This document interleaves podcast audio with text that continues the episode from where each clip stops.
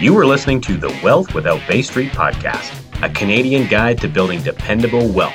Join your hosts, Richard Canfield and Jason Lowe, as they unlock the secrets to creating financial peace of mind in an uncertain world. Discover the strategies and mindsets to a financial future that you can bank on. Land development as a profitable investment. Now, we all know you can make money with land and with real estate. Lots of people are doing it. We're going to talk to Curtis Arnold, a good friend of mine. He's been with us before, and he's been practicing the concept of infinite banking since 2015. Now, he's been a mortgage broker celebrating 17 years in that incredible industry. I've known this man for about 20 of those years, and I've been had many discussions with him and his wife about the many different ways that we can do things with a piece of real estate. He's been around the real estate game for a long time a lot of connections, a lot of friends and, and intersecting points of real estate investment. So Curtis, we're, we're extremely excited to have you with us here today, both as an infinite banker in our community as part of our client series, but to have you back to talk about some of the cool things that have been happening to you over the last year, year and a half, and how opportunity seems to be striking in the world of the Arnold family. So welcome. Thanks for being with us. Yeah, thanks, Richard. Thanks a bunch. Now, great. Now, what prompted a lot of this, Curtis, I'm going to cut Jason off because I want to jump right into this, is that we, we, you and I've had a number of conversations of late. And for some reason, because of the, uh, you know, capitalization, I would venture to guess is a part of that, that the causal effect here, you seem to have deals of high caliber crossing your desk over the last period of time. So walk us through a little bit about how that's been happening for you and, and how you've been seeing it show up and where do you think infinite banking is playing a role in some of that. Yeah, that's uh, cool. That's a lot of questions at once. I'll see if I can tackle that. Yeah, I think just because you have your eyes open and you're open and you actually have the capital to invest, that's when the opportunities started to come around. I mean, 20 years ago, before I knew anything about infinite banking, or even before I started investing in real estate, I didn't know an opportunity. An opportunity could have knocked me upside the head and I wouldn't have known it. So yeah, these days things are things things are flowing really well. We just I'm just rubbing elbows with the right people, like you two guys. And in the real estate industry, I'm rubbing elbows with uh, a pretty good investor friend of mine who I joint ventured with now, and, and a builder who seems pretty on top of it as far as la- the land development and making money in the inner city of Calgary is is going. So just right place, right time, and and everything is aligning. The stars are aligning, they say. And quite happy with that. Curious to know, based on you know your journey with the process of becoming your own banker up to this point, if you could, you know, share share with listeners and viewers, and, and let yourself experience this emotion for a moment. But if you share with us how you feel about having capital on demand on your terms to be able to take advantage of opportunities that track you down in an area that fascinates you and brings you energy, which in this case just happens to be real estate. And so, uh, what is that emotion for you? What What do you feel? Freedom, because I don't need anyone's permission. That's the greatest feeling right there. Is I, you don't need permission, and as a mortgage broker, I'm constantly getting permission for people to borrow money. Constantly, that's my job is to get people approved for mortgages, and that's it's all permission based. Well, if the bank says your credit is good, your income is good, the property is good, okay, now we'll lend you the money. But with infinite banking and the process, that pool of capital just grows and I don't need anybody's permission. So I'm ecstatic, I think would be the right word. Because and when it's I'm full because of the industry I'm in. It's like I said, it's all permission based. I'm ecstatic because I can just take it out. You don't need permission it's so good to see yourself and and so many clients who who are practicing this process in that aspect of taking advantage of opportunity that's tracking you down. And mm. you know and for all of our viewers and listeners of course what we're describing is the process becoming your own banker the infinite banking concept. And in curtis's example he's got this growing aquarium of capital. Every single day the aquarium is getting taller and more capital is filling up the aquarium. And it can't go down, it can't be taken away. There's no economic volatility that can impact it, it uh, by reducing its value. There's no real estate cycle that can impact it by reducing any of its value. And so not only do you have capital on demand on your terms, but you know that your entire aquarium keeps growing every day, no matter what. Mm-hmm. Wow. Yeah. And it takes time, right? It takes time to capitalize. Yeah, it takes time and then and patience, but you know, good things come to those who wait. Yeah, we've all heard that many times in our lives, right? And it's and it's the truth. Yeah, and it's very applicable in this. I'm glad that you identified, you know, market cycles, EJ, because you know, Curtis, you've you've been around the real estate game now for a number of years, and you've experienced some of those pain points that most real estate investors go through.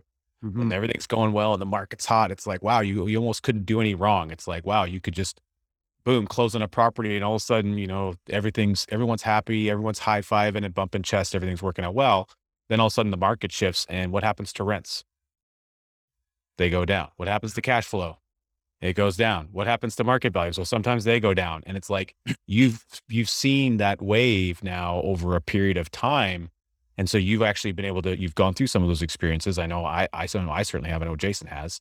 Mm-hmm. And so thinking back to, you know, pre-infinite banking and then and then now moving to today, thinking about that cycle that you've kind of you've ridden through those some of those waves what do you think would be different had had infinite banking been a part of your life during those some of those previous cycle timeframes hmm. Well i might not have been in those cycles quite frankly. I mean i hate to say it as a mortgage broker but i might not have gotten so deep into real estate investing. I would not have gone that far. Like i went really far. When i went into real estate investing i was i was in it whole hog. That was my only investment, pretty much outside, you know, a few dollars here and there of RSPs. But I was pretty much all, all in, all my eggs in one basket. and yeah, I'd never do that again. But as you know, and as we've been talking about, I'm not against real estate at all. I'm just, I just don't want to do just real estate. That was maybe not such a good thing to do. But I was in my 30s and, you know, I didn't know any better. Now I know better. So just spreading things out a little bit and it lowers my risk anyways because you know some of my eggs are in different baskets now. you know what comes up for me curtis is that with these you know these real world implementers you being one of them and doing it extremely well and you know people people who are out there researching this process they may be stumbling upon this particular episode this may just happen to be an episode that's early in their journey of learning. And if you could, if you could go back now and speak to the Curtis who began implementing this back in 2015, what would you say to, to the Curtis who was researching the process, knowing what you know now? Well, to be real, I would say don't be so greedy. okay. Plain and simple. I mean, I didn't have to buy 17 houses in such a short period of time and leveraged them to the hilt. Had I done half of that much, I probably could have kept them all. Mm. So I would just tell my younger self just to not be so greedy. Take your time with it. Yeah. Yeah, it's much like the implementation. I mean, Nelson said it best. He said, This is not meant to be accomplished overnight. This is meant to be accomplished incrementally over a period of time. Mm-hmm. But the more the more you see this process, I, I think we can all agree the more that you see this process, the more you see you didn't see. Yeah, I had blind spots. I would put it that way. For sure, there was things I didn't see that I see now. I see them clearly now. Isn't that good? You know, it's sometimes a guy's his own worst enemy. You know. Just well, patience. Right. Go ahead, Rich. When we have our conversations, which which we had one very recently, always one of the some of the conversations I look most forward to. First of all, I always get to see your wonderful wife, which is great. And we, we we're talking about you're always trying to incorporate the, the ideas and the concepts of family banking and how how might we or what might we do different type of questions around getting you know getting your your kids involved and and that sort of thing. So I really appreciate how you're really trying to integrate that and you're you're looking at that long term planning. It's it's not just planning for tomorrow or the next deal. It's how do I look at the next deal and how does that next deal show up in the thing that I want 20 years from now? So I really appreciate that about you, Curtis. I think a lot of people can learn value in that. And one thing that comes up for me in in just thinking through some of our conversations in the past, especially when we first kind of got down this process in the, in the beginning, you'd already had a life experience of dealing with in, insurance, insurance throughout your lifespan. And So the good news is you were always insured for the you know for the bulk of your life. You've you've you've, you've recognized the value in insurance. Well, when you contrast, I guess what you what you knew about and understood insurance to be in your own personal life prior to learning about you know reading Nelson's book, learning about infinite banking, and making that change. What what would you say to someone who's had a life experience around insurance and now they're looking at this and they're wondering like why is this different or how how is this showing up differently for me Hmm. Well, I think I would phrase it as a question. I would just ask them if they know of a way to use life insurance while they're living. So some sort of an engaging question. I think that's what I would ask if someone was, you know, kind of in the box of the way most people think of life insurance. I would just ask them, do you know how to use life insurance when you're living to your benefit and to your family's benefit? You certainly do. Yeah.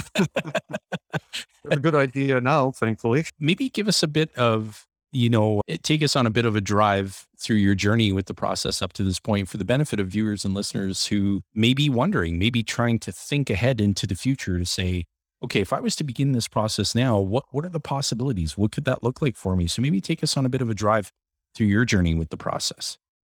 Right. Towards how I first uh, learned about it and what, what really Yeah. convinced me to go down that road. Well, I, I guess there's a couple of points I'd like to make. And one is just, it took me six months at least, and maybe even longer because I had known, I've known Richard for a long time, but it took at least six months for me to research this and figure out, okay, is this too good to be true? Or is it actually what Richard's saying it is? And it was not too good to be true. It really is everything he was saying it was. But even though I've known Richard for so long, it just it wasn't just Richard's word. I couldn't just take his word for it. I actually had to call an uncle in Regina who was a Sun Life rep forever, all his life.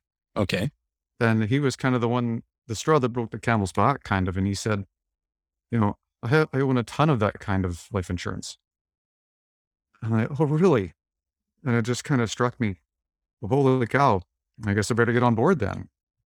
Because I had a, I had a ton of spe- respect for Richard, but it just seemed too good to be true. So I had to get another, I had to get a second opinion. It That's interesting. and it was hard to get reliable second opinions, so it took a while. And then I had another point I was going to make. And the other point I was going to make was I can't believe how big the pool has grown since it's been since 2015, Richard. That's when I first got involved. yeah late late i think late late 2015 yeah so we're we're we're rounding somewhat of an anniversary probably for you i don't know if it's a policy anniversary Yeah. but we're certainly rounding an anniversary of uh, of getting started Yeah, we're getting there. And I and like I said, I, I'm surprised how big the pool of actual capital is already.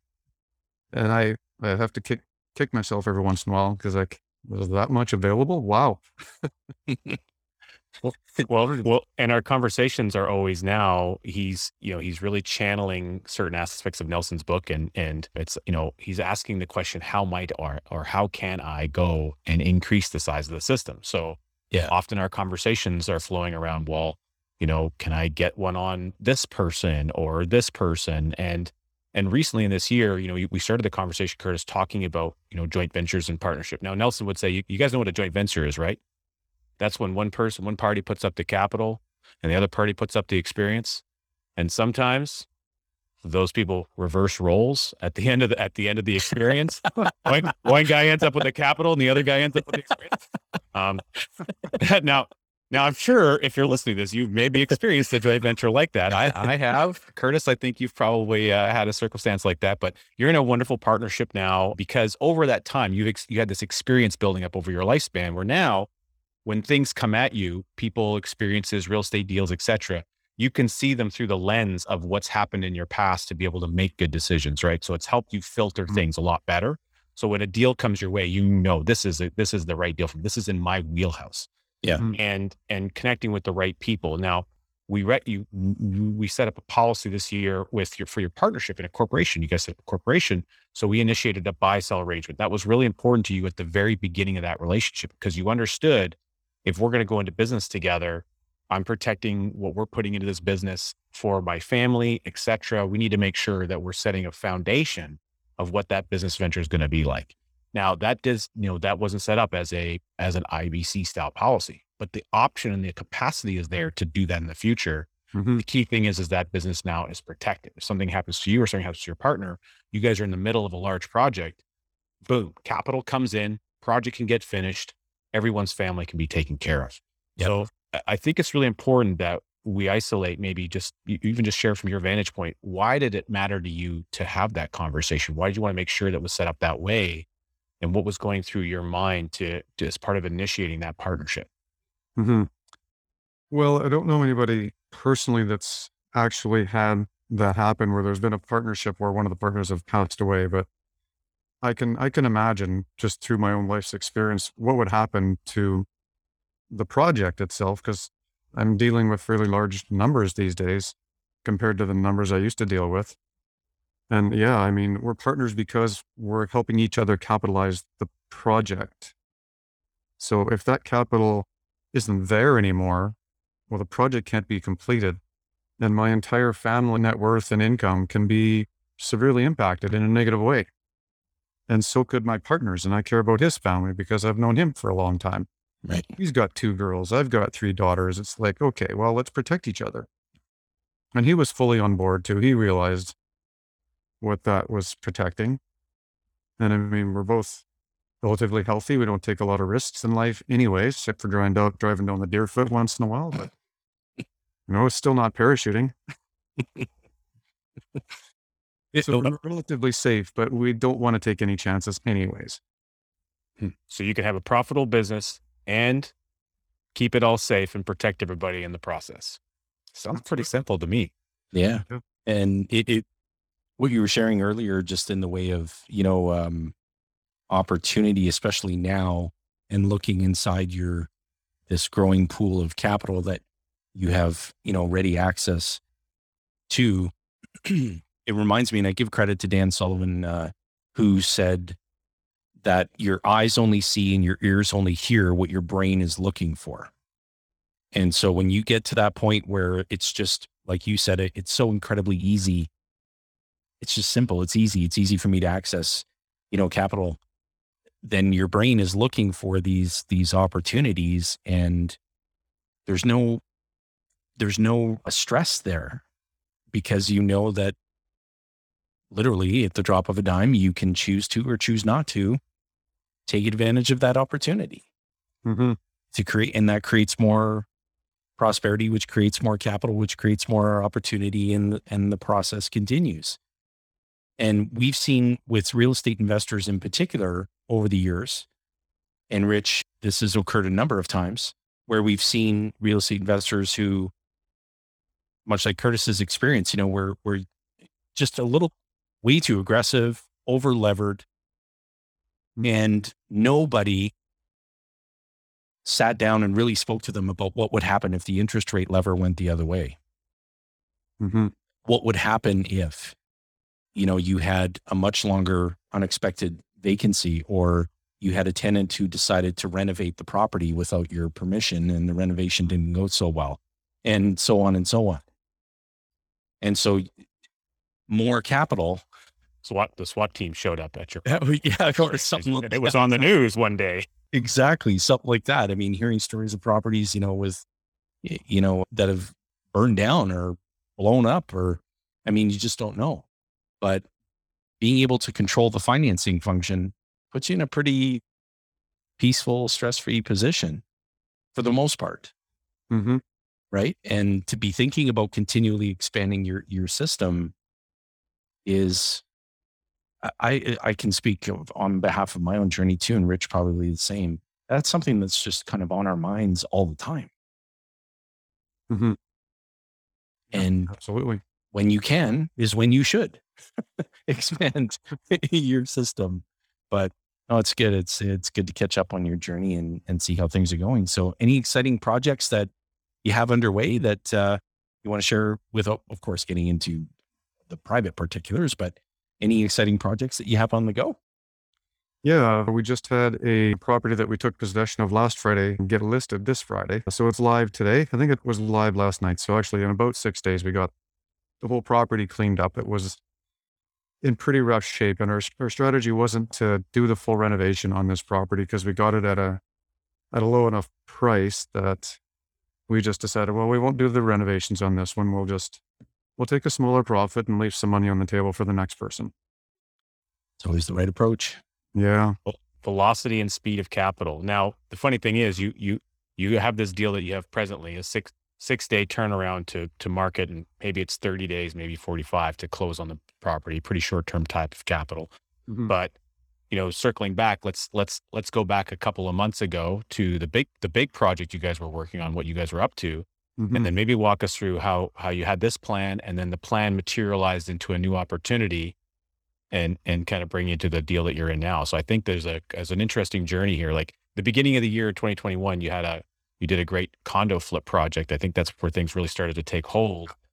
Then it led to this next deal, and now you're into the deal you're in presently, and you've already got the next one kind of lined up. So I think it'd be really cool for people to hear a little bit about that the the bouncing ball of that journey.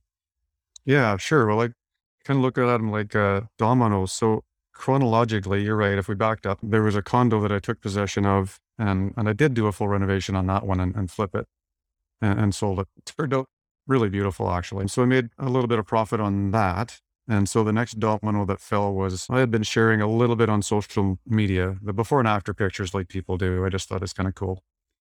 And one of my friends noticed those pictures, who's this real estate investor my current JV partner noticed those pictures and he called me up and just said, Hey, you want to do more of that? And, and long story short, we did a bunch of due diligence looking at different ways of making money in real estate from knocking down a house and building two or knocking down a house and building three or flipping, that sort of thing. So in that part of the journey, my JV partner and I were, you know, aligning things and we started a corporation on April 6th, I think was the actual incorporation date. But through that discovery process, we met we met a builder who's been basically an inner city builder. He would buy large lots and subdivide them two or three times depending on the size of the lot and go ahead and either build for someone's forever home or partner with somebody and and build on it as a spec build. So we had met, I think, about five different builders this guy really, really clicked with us. It's like, this guy's onto something. You know, and he's built about 72 homes already in that area over the many years. My JV partner, McGill, actually knew someone that had used him as a builder three times. And there was another person in his workplace that had also met him, knew of him, and had built, built with him. And then I knew a realtor that actually knew him and did a deal with him. So there was a bunch of different people that had known him, and his reputation was impeccable.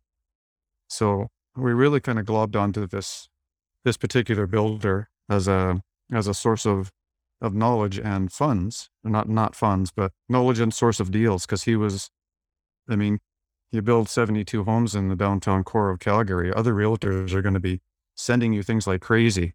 Right. Here, buy my lot. Here, buy my lot. So he's he's constantly sifting through the best lots. He just picks the best ones. And so one day he offered one up to us after we we had been going back and forth in conversation for a while. And he said, "Well, here's the deal.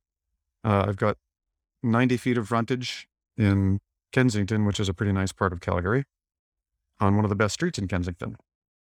He had already sold 30 feet to an end user, someone who wanted to build on that. So he had 60 feet left and he offered us 30 feet and the other 30 feet to another investor. So we pulled our money. We did the subdivision.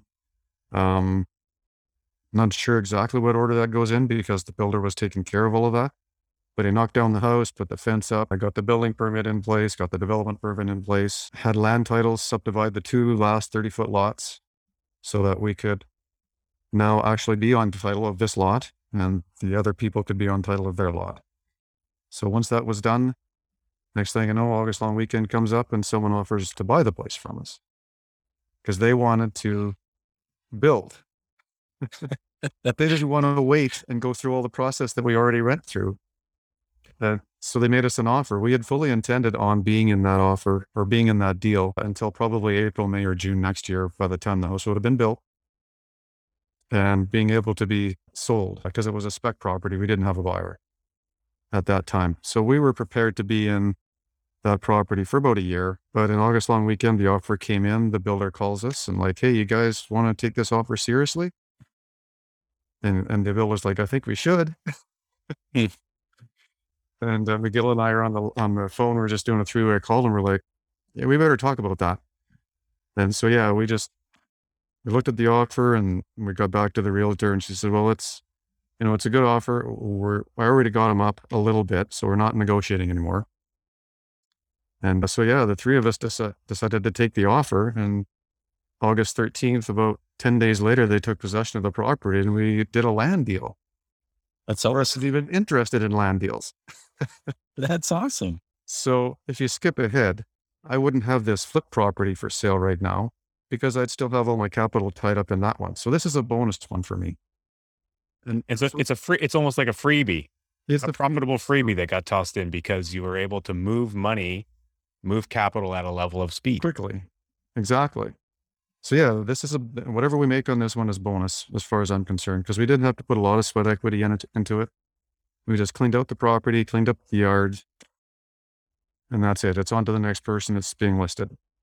That's great. As soon as that one sells, the the the builder has another one lined up for us, ready to go. So Love it. so that one's kind of a bonus deal too because we wouldn't be into that one had we not sold early Right. on that other lot.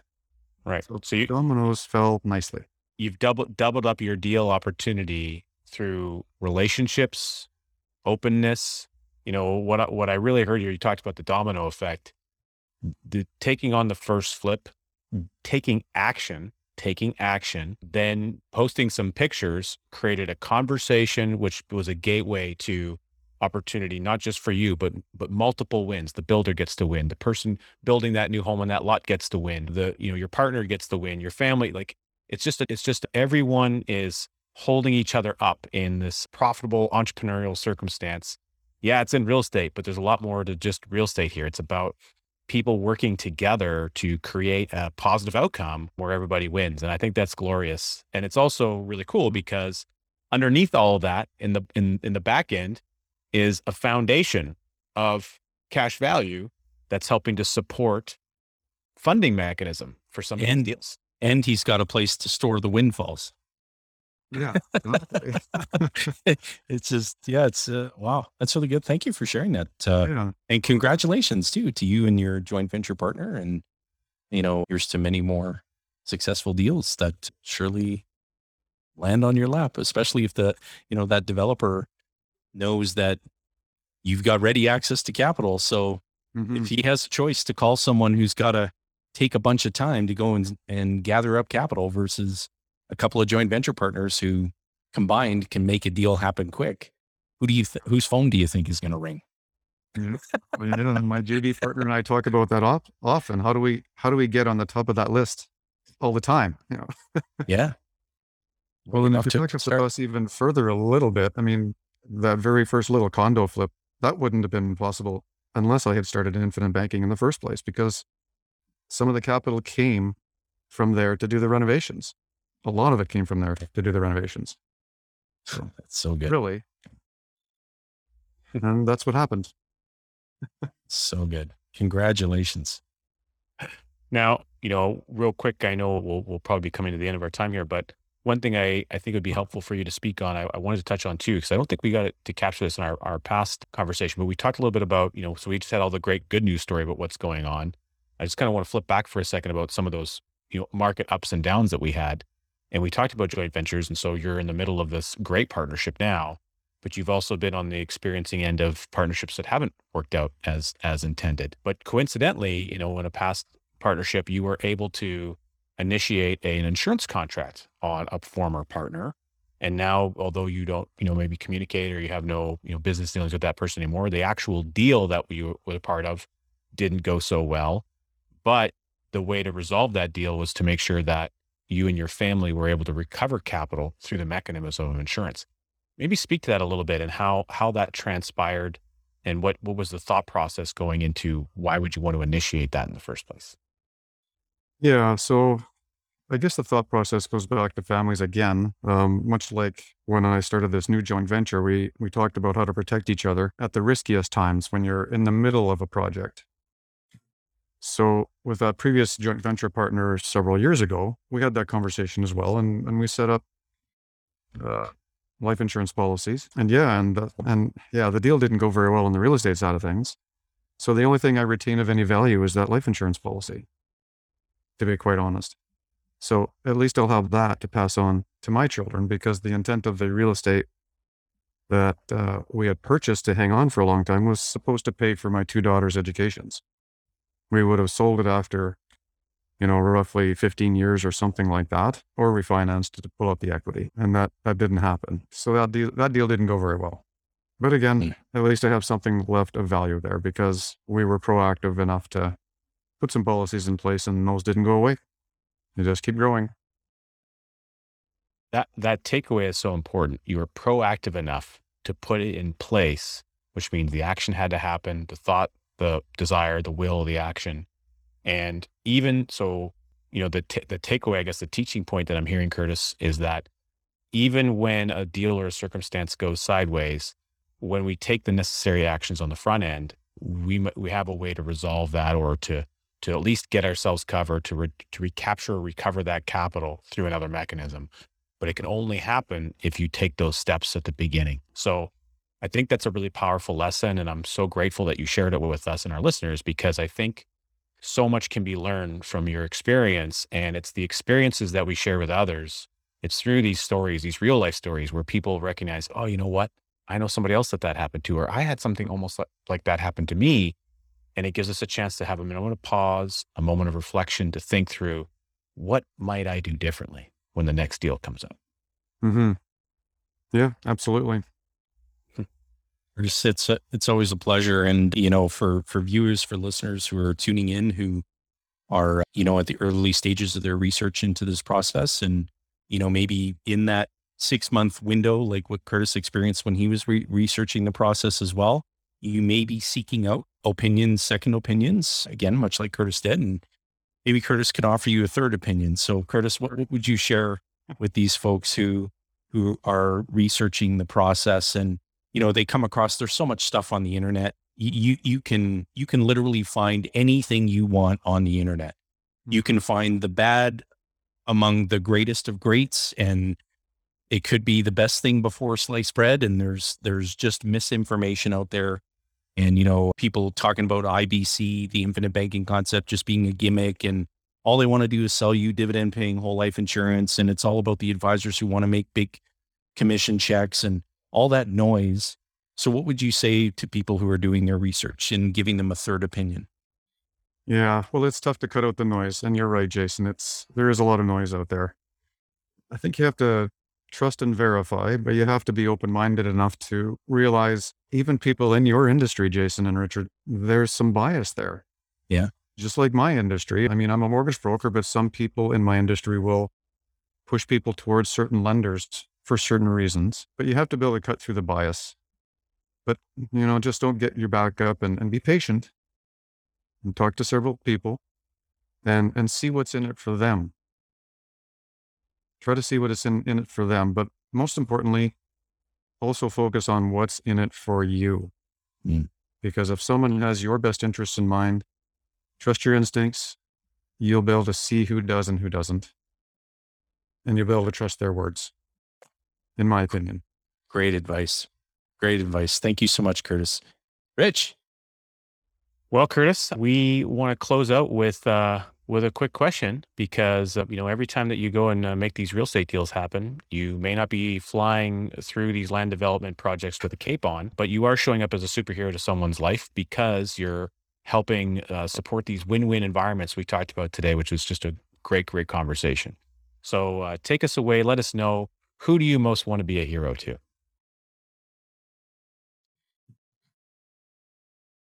well i just want to be a hero to my daughters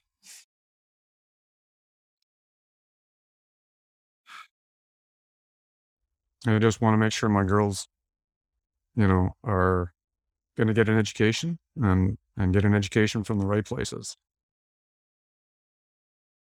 There you have it. I can't say and more than that. Chris, we appreciate you so much and we, we will continue to have you back again. You know, it's so good to archive these steps in your journey and your daughters will be able to look back on this. This, this will be on the internets and the YouTubes in uh, perpetuity. And so even for future generations that come after your daughters. And that's what we share with with clients like you who we are privileged to to have as guests on our show is that it's it's being able to not only think long range as it relates to your implementation of the process, but it's how you transfer the information to the next generation while also encouraging them to think long range at the same time. And this digital platform that we have is it, it, there's unlimited shelf space in this digital library. So we we we will have you back and we appreciate you very much. And for all of our viewers and listeners, make the rest of your week great. We are recording this right before the Canadian Thanksgiving holiday. So we wish you and yours a very, very happy Thanksgiving. There's so much to be grateful for. And uh, we're grateful for all of you viewers and listeners. So if you look over here, you're going to see a recommended playlist of additional content so that you can continue your journey of learning. Gentlemen, always a pleasure. Thank you both again. Happy Thanksgiving to you and yours, and make the rest of your week great. Thank you very much. Thanks for listening to the Wealth Without Bay Street podcast, where your wealth matters. Be sure to check out our social media channels for more great content. Hit subscribe on your favorite podcast player and be sure to rate the show. We definitely appreciate it. And don't forget to share this episode with someone you care about. Join us on the next episode where we continue to uncover the financial tools, strategies, and the mindsets that maximize your wealth.